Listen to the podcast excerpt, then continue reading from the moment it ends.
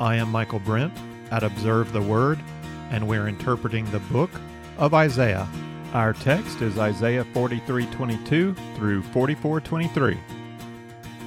One of the great problems of humanity is that deliverance from outward oppression and suffering does not fix our most sinister problem. The oppressors were crushed under the waters of the Red Sea. Israel came out on the other side free. Miriam's song of triumph should have marked the climax of the Exodus. I will sing to the Lord, for he is highly exalted. The horse and its rider he has hurled into the sea. The Lord is my strength and song, and he has become my salvation. This is my God, and I will praise him, my father's God, and I will extol him. But the greater problem was not outside of the Israelites. The more insidious problem is inside. God's people brought sin into the camp.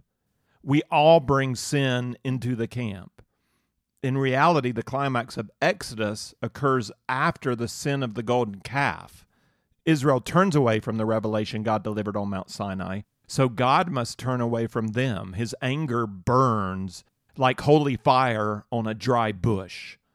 Yet somehow, he makes a way to renew covenant with this sinful people. The climax of Exodus is the declaration of God's name that he is compassionate and gracious, slow to anger, and abounding in loving kindness and truth, and that he will by no means allow the guilty to go unpunished. God will find a way to live in his holiness among a sinful people without burning them up. And that way will be in accord with his just wrath against sin. Isaiah uses the historical events of the Egyptian Exodus as a metaphor to describe a future Babylonian Exodus. Just as the redemption of the nation from Egypt did not solve the problem of evil within, so also redemption of the nation from exile in Babylon is not going to solve the problem of evil within. The problem was not with that one particularly stubborn generation.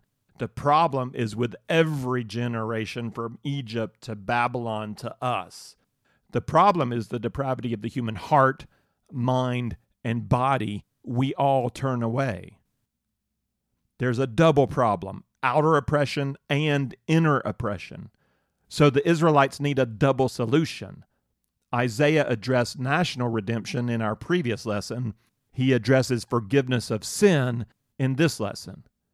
Many of the themes developed in that previous lesson will carry forward into this present one. Indeed, the four part pattern of that previous subsection is paralleled here in the present subsection in Isaiah 43:22 to 44:23. First, the sin of Israel breaks relationship with God. Second, God promises salvation. Third, God declares his uniqueness in contrast to false gods. And fourth, God describes the salvation he has promised. We begin with Israel's sin exposed in Isaiah 43 22 to 24. Yet you have not called on me, O Jacob, but you have become weary of me, O Israel. You have not brought to me the sheep of your burnt offerings, nor have you honored me with your sacrifices. I have not burdened you with offerings, nor wearied you with incense. You have bought me not, sweet cane, with money, nor have you filled me with the fat of your sacrifices. Rather, you have burdened me with your sins, you have wearied me with your iniquities. That's straight to the point. God tells Israel, You have burdened me with your sins, you have wearied me with your iniquities. There are five verses in this passage with two versets each. The five verses are chiastically arranged. They begin and end with weariness. Verse 22, the first verse begins with this complaint against Israel You have not called on me. Why have they not called on God? He says, You have become weary of me.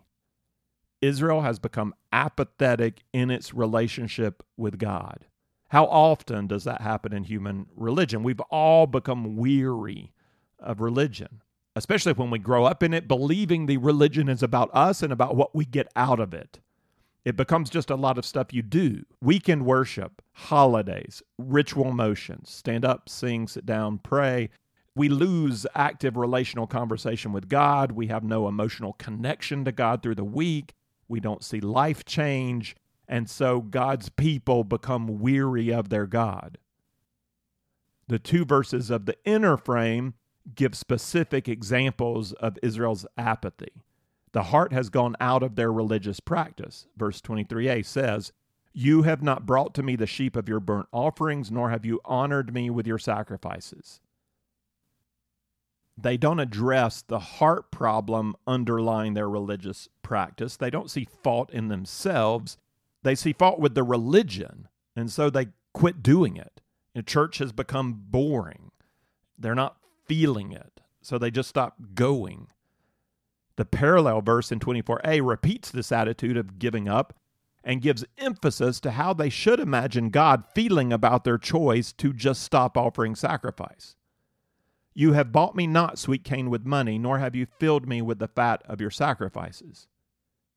They have not filled God, they have not provided sweet dessert.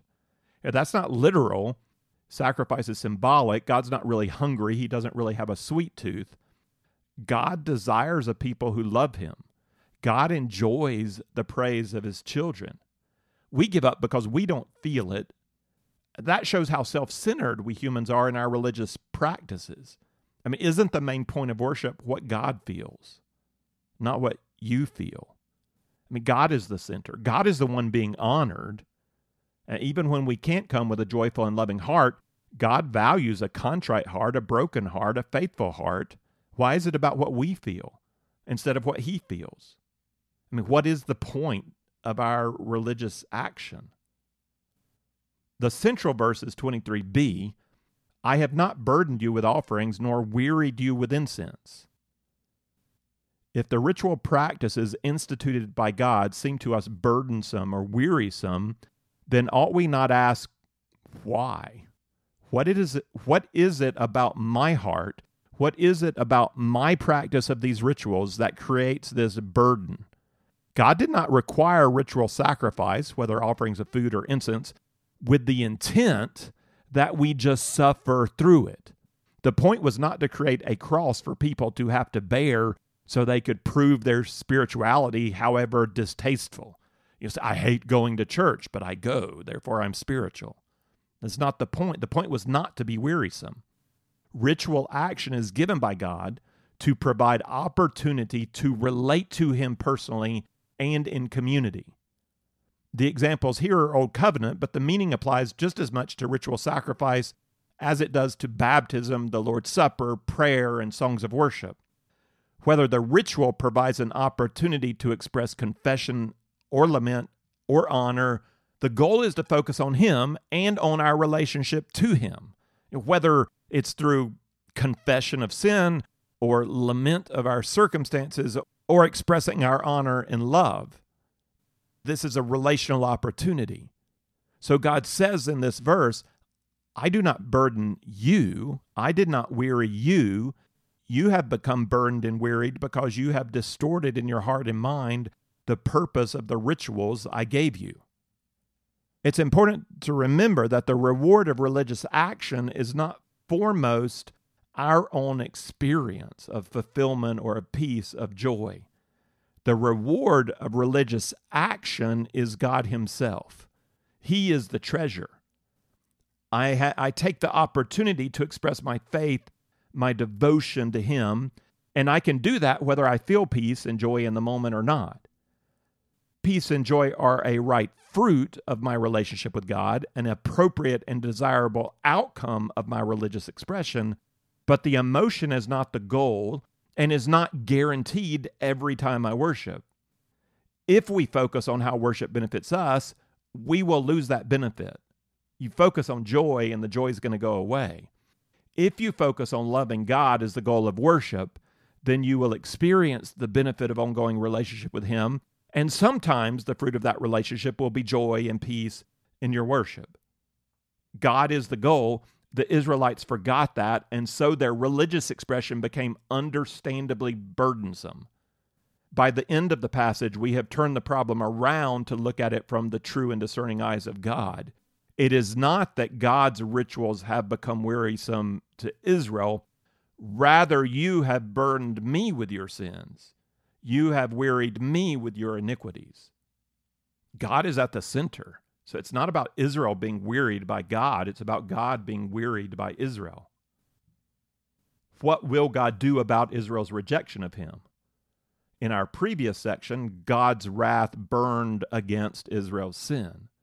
Punishment came as the flame of war and resulted in exile of the nation to Babylon. God is just, he will punish sin. But he will also find a way for his sinful people to live with him. He will provide a way of forgiveness. We see this promise in the next passage in 43:25 to 44:5. I even I am the one who wipes out your transgressions for my sake, and I will not remember your sins. Put me in remembrance. Let us argue our case together. State your cause that you may be proved right. Your first forefather sinned, and your spokesmen have transgressed against me. So I will pollute the princes of the sanctuary, and I will consign Jacob to the ban, and Israel to revilement. But now listen, O Jacob, my servant, and Israel, whom I have chosen. Thus says the Lord who made you and formed you from the womb, who will help you. Do not fear, O Jacob, my servant, and you, Jeshurun, whom I have chosen. For I will pour out water on the thirsty land, and streams on the dry ground. I will pour out my spirit on your offspring, and my blessing on your descendants, and they will spring up among the grass like poplars by streams of water. This one will say, I am the Lord's, and that one will call on the name of Jacob, and another will write on his hand, belonging to the Lord, and will name Israel's name with honor. Why does God wipe out Israel's sins? For my sake, he says. Even our deliverance from sin is not human centered. All of reality that is good and true and beautiful is centered on God because God is the center. He's the source of everything that is good, true, and beautiful. In giving this promise to remove sin, God clarifies again the need for the promise. The good news of forgiveness and grace makes so much sense when we understand the depth of our problem. As in our previous lesson, Isaiah again imagines a courtroom scene. Put me in remembrance. Let us argue our case together. State your cause that you may be proved right. Your first forefather sinned, and your spokesmen have transgressed against me. So I will pollute the princes of the sanctuary, and I will consign Jacob to the ban and Israel to revilement. This is the verdict from the court. God will punish sin in his own people. There will be discipline. When we have rejected him and walked away, that discipline is both just and loving. It always includes a call to return to true life with God at the center. Even if the call to repentance is not stated, it's always implied. This is always true of God. If his people would just turn around and repent and come back to him, he will receive them. After stating the verdict of justice, God now is going to give hope. He tells Israel not to fear. The disciplining punishment is not the end of the story. But now listen, O Jacob, my servant, and Israel, whom I have chosen. Thus says the Lord who made you and, and formed you from the womb, who will help you. Do not fear, O Jacob, my servant, and you, Jeshurun, whom I have chosen.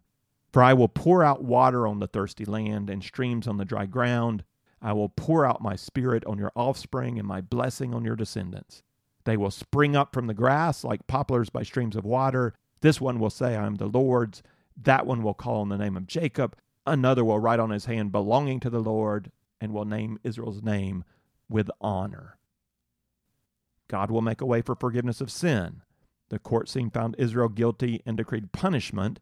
But the first line of this whole passage was, I will not remember your sins.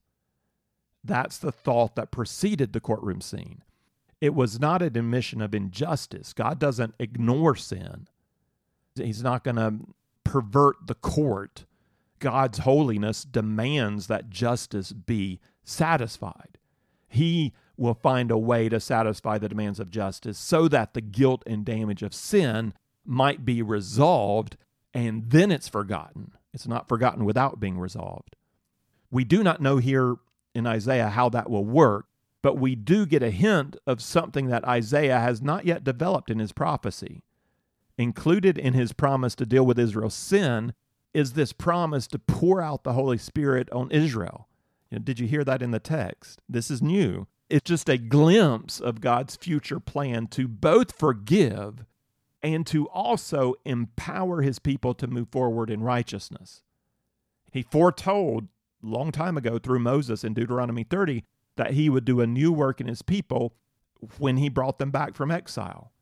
That work would be internal, described as a circumcision of the heart, and that work would empower God's people to love him with heart, mind, and soul, and in a way not possible when just depending on their own strength.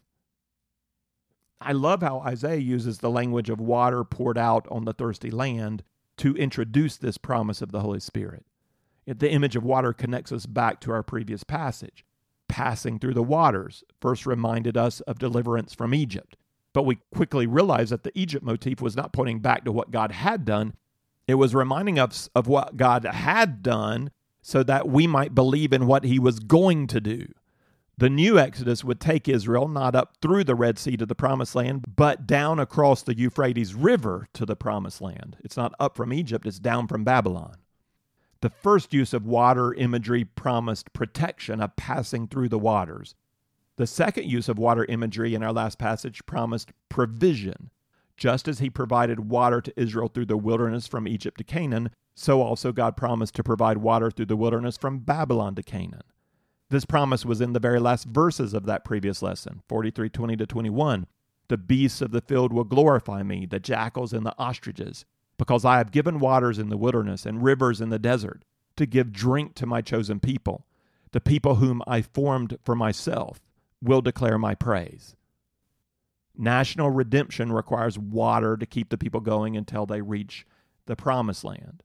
And that's literal water, not spiritual water.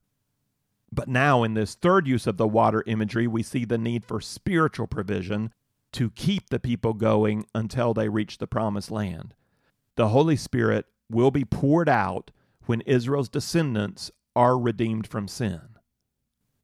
We also see in this passage that spiritual redemption will result in a transformed sense of identity. So Israel is, is getting a new power uh, through the indwelling Holy Spirit. They're also getting a new sense of who they are. Instead of trying to define God and religion with human beings at the center, God's redeemed people will gain this new spiritual perspective with God as central to their own definition, even of themselves. Verse 5 this one will say, I am the Lord's. And that one will call on the name of Jacob. And another will write on his hand, belonging to the Lord, and will name Israel's name with honor. Religion had become weary because the point of the ritual had become human centered. An internal turning of the human heart is necessary to experience the joy of relationship with God. In heart and soul, these people now are going to begin to say, I am the Lord's. They're seeing themselves in a new light. You know, that's who I am. I am one belonging to the Lord. It reminds me of John, who wrote the Gospel of John, of his designation of himself in that gospel, the, the beloved disciple. Is this who you are? Is that how you define yourself? This is who I am. I am the Lord's. I, I am one belonging to the Lord. I am a beloved disciple. And with this new identity, the name of Israel is not a name of shame, of a people worn out by their own God and given over to sin. The name of Israel is called on in honor it's it's now a people who know their God and who, who live to glorify God. God's promise of deliverance from sin addresses both the guilt of sin and the power of sin. God will find a way to remember our sin no more, and he will pour out his Holy Spirit. The guilt and the power are defeated.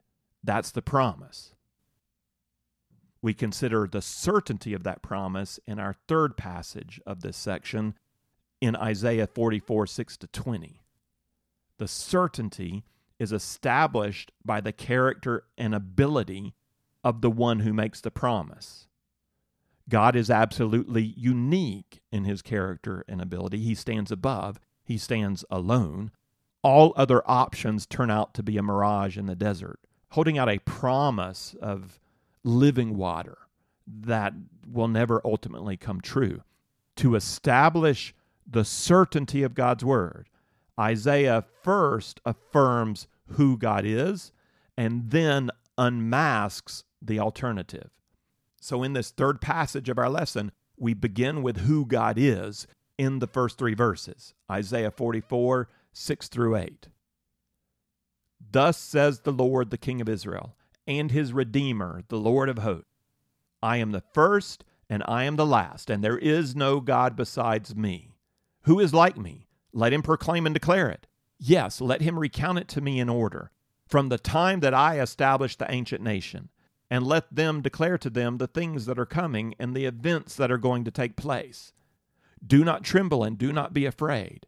Have I not long since announced it to you and declared it? And you are my witnesses. Is there any God beside me, or is there any rock? I know of none. Yeah, I love that, right? We start with the absolute uniqueness of God. Thus says the Lord, the King of Israel, and his Redeemer, the Lord of hosts I am the first and I am the last, and there is no God besides me. We've already heard this in Isaiah. I am the first and I am the last. It was in 41 4. It's here in 44 6. It's going to come again in 48 12. And it's the same language that appears at the beginning and the end of the book of Revelation. This is a, a theme of the scripture. This is God's name Yahweh, I am. I am the first and I am the last. The second verset makes clear this is a claim to unique divinity. There is no God besides me. That's a claim of uniqueness.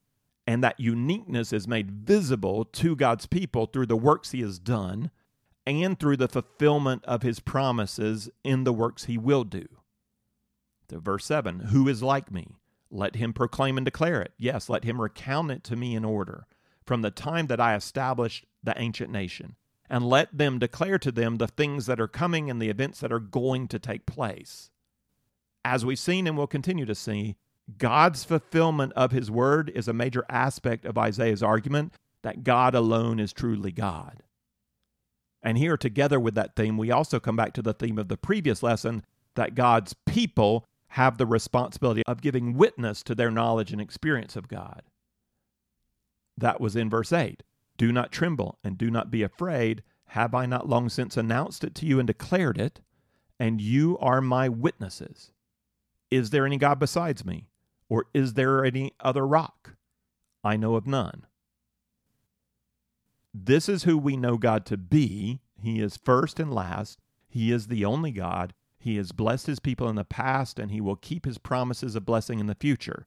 He is the rock upon whom we will build our lives, there is no other, and this is our witness. We are witnesses to the uniqueness of God. With that uniqueness of God established, we're able to believe in the certainty of his promises because of who he is. He is first, he is last. There's no other God. And then, following his previous pattern, Isaiah continues to affirm that uniqueness by denouncing false alternatives and highlighting the uncertainty of trusting any other offer. So, just as believers in Yahweh are to serve as his witnesses, Isaiah calls believers in false gods to serve as their witnesses. And he's going to ridicule their witness. It's going to be a cutting rebuke. Before I read it, I want to let you know how this critique of idolatry has been viewed in modern biblical studies. A common objection of modern scholars is that Isaiah fails to understand pagan idolatry. They say he's missed the point, that these idols are merely symbolic representations of the gods they worship, not the gods themselves. That argument is faulty for two reasons. First, it's not that simple. Ancient Near Eastern idolatry did recognize physical idols as a manifestation of the god worshiped. The phenomena is the god. Similar to how a storm was not something a storm god did, but the manifestation of the storm god himself the God is somehow manifested in its physical representation. The God's not wholly localized, He could be manifested in many idols, but it's also not correct to say the idol was merely a symbolic representation. In critiquing Isaiah, modern scholars using this argument show that they're the ones who fail to understand pagan idolatry.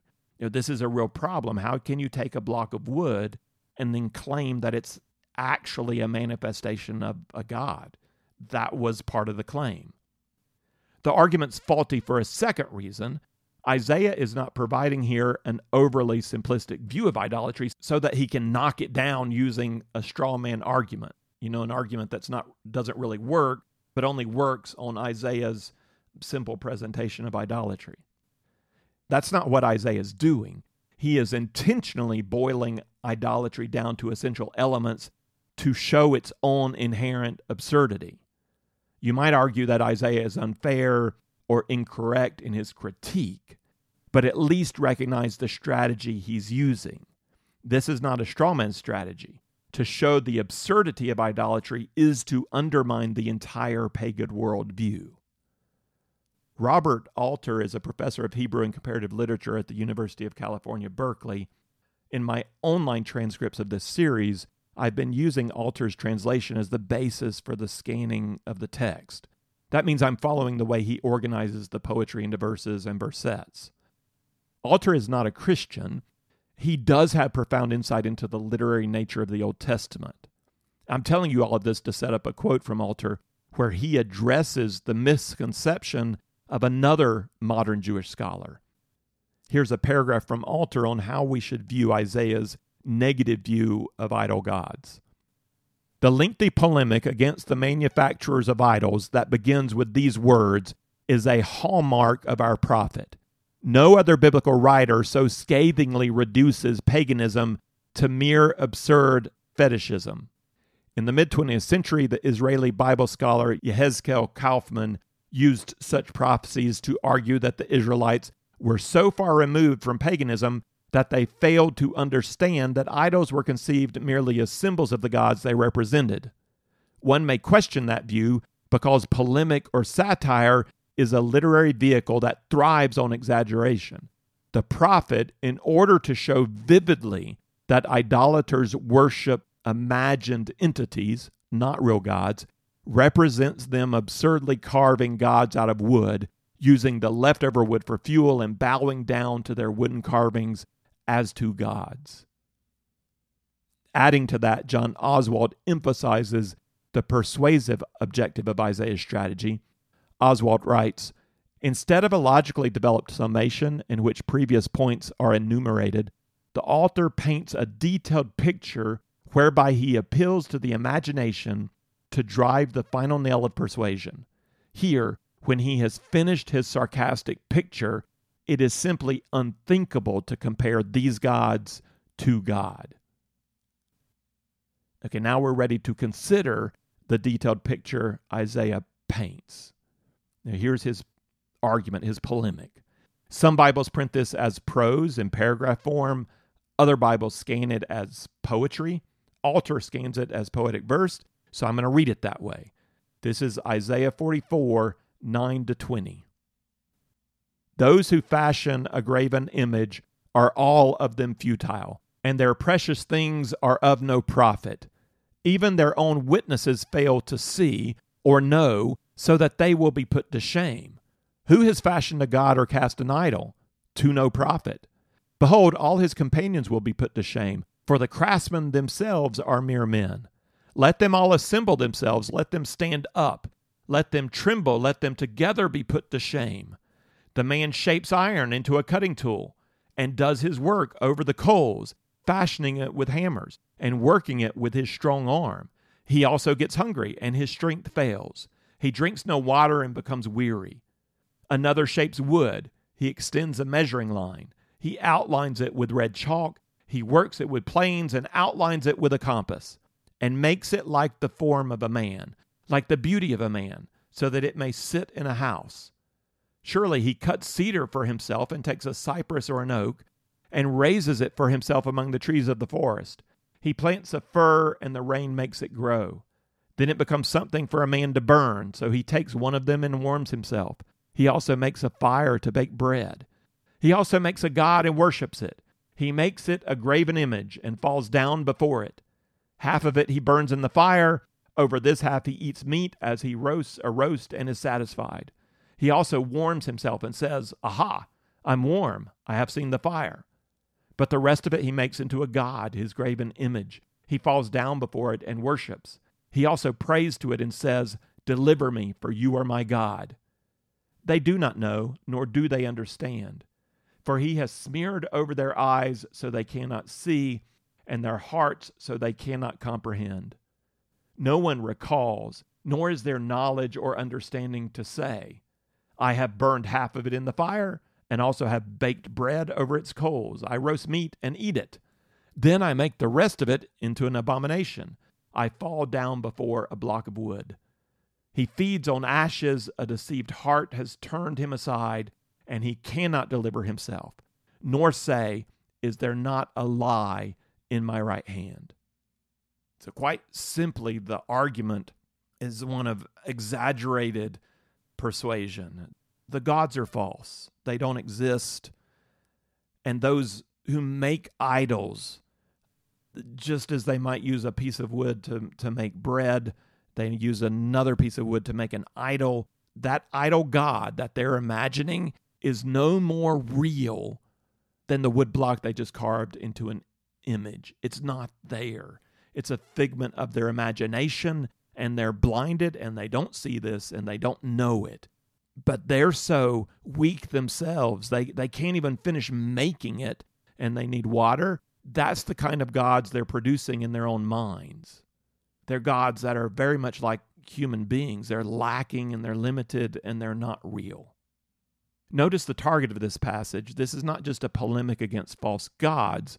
This is a polemic against the worshippers of false gods. So verse 9 those who fashion a graven image are all of them futile and their precious things are of no profit. Even their own witnesses fail to see or know, so that they will be put to shame. Just as Isaiah attributes the role of witness to God's faithful servants, he also attributes that role to idols. Come and give witness to your gods. And just as he has described faithless Israel as blind, he also describes these pagan worshippers as spiritually blind.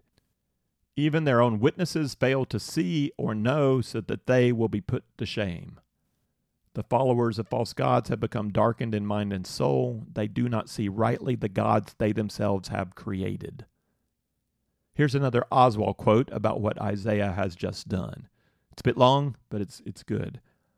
In excruciating detail, the prophet depicts how the idol worshippers go about constructing an idol how, he asks, can something like this, made by humans from the stuff of creation, ever save anyone?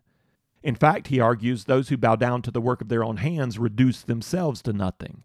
They worship themselves and testify that nothing beyond themselves can save them.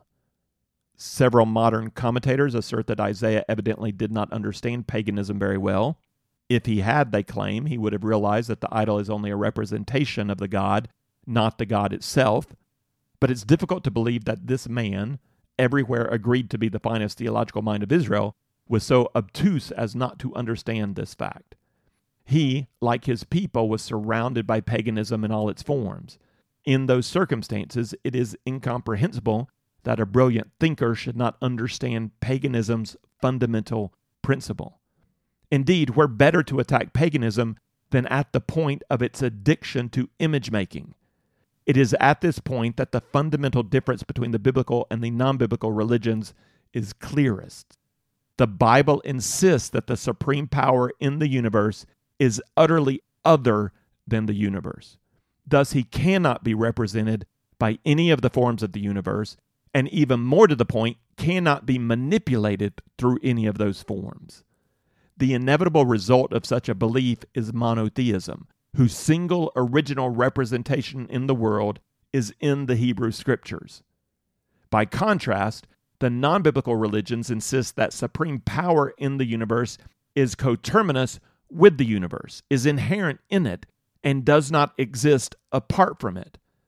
The inevitable result is polytheism, which prevails everywhere that the Hebrew Scriptures have not been proclaimed. Thus, the Achilles heel of all paganism is idol making.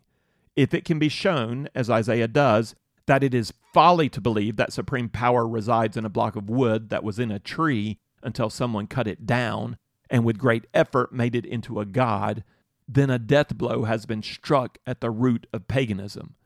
If the gods are coterminous with this world, as idol making demonstrates, then it is folly to think that they can radically reshape the world according to some transcendent purpose. They are blind, deaf, and dumb, locked into the cycles of nature, and those who worship them reduce themselves to nothing, meaningless blobs of protoplasm which live, propagate, and die, all to no end. Understanding the ancient pagan view helps us understand Isaiah's denouncement of the false gods that Israelites and all the surrounding nations turn to. But how is that denouncement relevant to us in our modern context? We're not tempted to turn from God to idols made of wood, are we? Well, maybe not idols made of wood, but human beings have never stopped looking for solutions to the deepest needs of heart and soul in the things they themselves have created from what is already present in the universe. So it would do us well to ask what did the ancients seek to gain from their idols? Can we relate to that? Well, we can boil most of it down to four longings a longing for control over life's circumstances, a longing for pleasure, a longing for identity, and a longing to worship. How modern does that sound? A longing to control circumstances, to make things work out for you and your loved ones. Is that modern? How about a longing to experience pleasure? Yes, that's modern. A longing for identity, to know who you are, to belong, to have value. That certainly sounds modern enough. And, and I believe the longing to worship fits right in with these modern desires. I'll come back to that one in a moment. What then are our gods? What do we call on to help us satisfy these basic longings. Even if we're no longer calling them gods or no longer make physical representations of them, what idols of the heart do modern people seek out to meet the desire for control or pleasure or identity or worship? For example, what are we seeking when we make a particular relationship central to life? You know, what are all the love songs about? What do we seek when we make money a primary goal? What are we looking for in vocational success? Why do we value our educational accomplishments? What do we want from adventure or entertainment? What do we want from a toned down, culturally appropriate religion? I'd say it all boils down to these same things. We either want control some kind of power that will enable us to manipulate life's outcomes so that we can attain stability or secure blessing or avoid calamity. Or we want pleasure, whether the pleasure of adventure or the pleasure of relaxation or the pleasure of sex or the pleasure of escape. Or we want identity. We want to define ourselves in a way that enables us to belong and to have value. Or we want to worship. That's a need of the human heart, not always clearly defined, but it's always there. Whether we worship a sports team, an actor, a singer, an influencer, a man, a woman, our children, Mother Earth, the one power, the stars, we want to recognize something beyond ourselves to fill a gap inside. And this is linked together with our, our, our desire for identity and belonging, this need to worship something more than us. These four things, probably more, but at least these four things control pleasure, identity, and worship. That's what we want deep inside. And that's why we fashion our own idols out of what we see around us relationships, money, success, entertainment. We're trying to fulfill these deeper longings. And just as naturally as the ancients, our sin nature urges us to turn away from the one true God as the source of these longings. we turn from Him to the creation and to our own definitions of life. The problem is not the base desires. The problem is that we have twisted imaginings of what we want and have given up the one true source that can fulfill what we most desperately want. God offers to meet those needs for us. This desire for control, God says, place yourself in my hands and trust in my sovereignty. Pleasure, find that foremost in your love for God and in the things that He's given you to enjoy. Identity, it doesn't come from what we've made, it doesn't come outside ourselves, it comes from belonging to God. And this desire to worship, there's this desire to belong to something greater than ourselves, that, that certainly is, is met in our, our praise of, of the one true God. And when we stop trying to define Him and we trust Him to define us, we begin to move towards the satisfaction of our souls. This one will say, I am the Lord's. And that one will call on the name of Jacob, and another will write on his hand, belonging to the Lord, and will name Israel's name with honor. There is no rock, there is no salvation apart from him. Jesus will later say in John 14, 6, I am the way and the truth and the life. No one comes to the Father but through me. Does that sound exclusive? Like God is the only way to truly meet our needs? Well, it should be because it is. It must be. God says, I am the first, I am the last. There is no God besides me.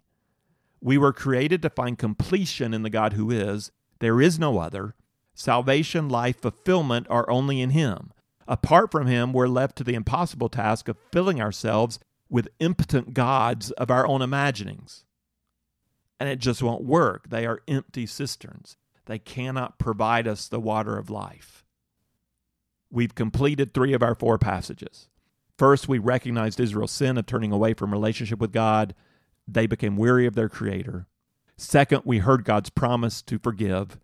Third, that promise was made certain through the absolute uniqueness of the one who promised. Now we conclude in our fourth passage with a short description of the promised salvation. This conclusion is a hymn of praise. It's the second of three such hymns in the book of the servant. The first concluded our major section, the consolation of the world. This one is concluding our major section, the redemption of Israel. This is Isaiah 44, 21 to 23. Remember these things, O Jacob, and Israel, for you are my servant. I have formed you, you are my servant. O Israel, you will not be forgotten by me. I have wiped out your transgressions like a thick cloud, and your sins like a heavy mist. Return to me, for I have redeemed you.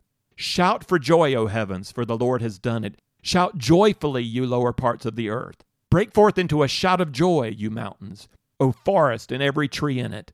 For the Lord has redeemed Jacob, and in Israel he shows forth his glory.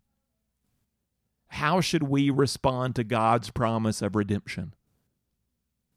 Imagine walking through a valley consumed by heavy fog. Deathly air makes your skin feel clammy and cold. You can see your feet shuffling along, but that's all. You see nothing ahead and nothing behind. You are covered with a deathly shroud. In a moment, the cloud dissipates, the sun burns away the mist. I have wiped out your transgressions like a thick cloud and your sins like a heavy mist. Return to me, for I have redeemed you. How should we respond to that? Shouts of joy resound through the forest and break forth on every mountaintop. Isaiah pictures creation singing.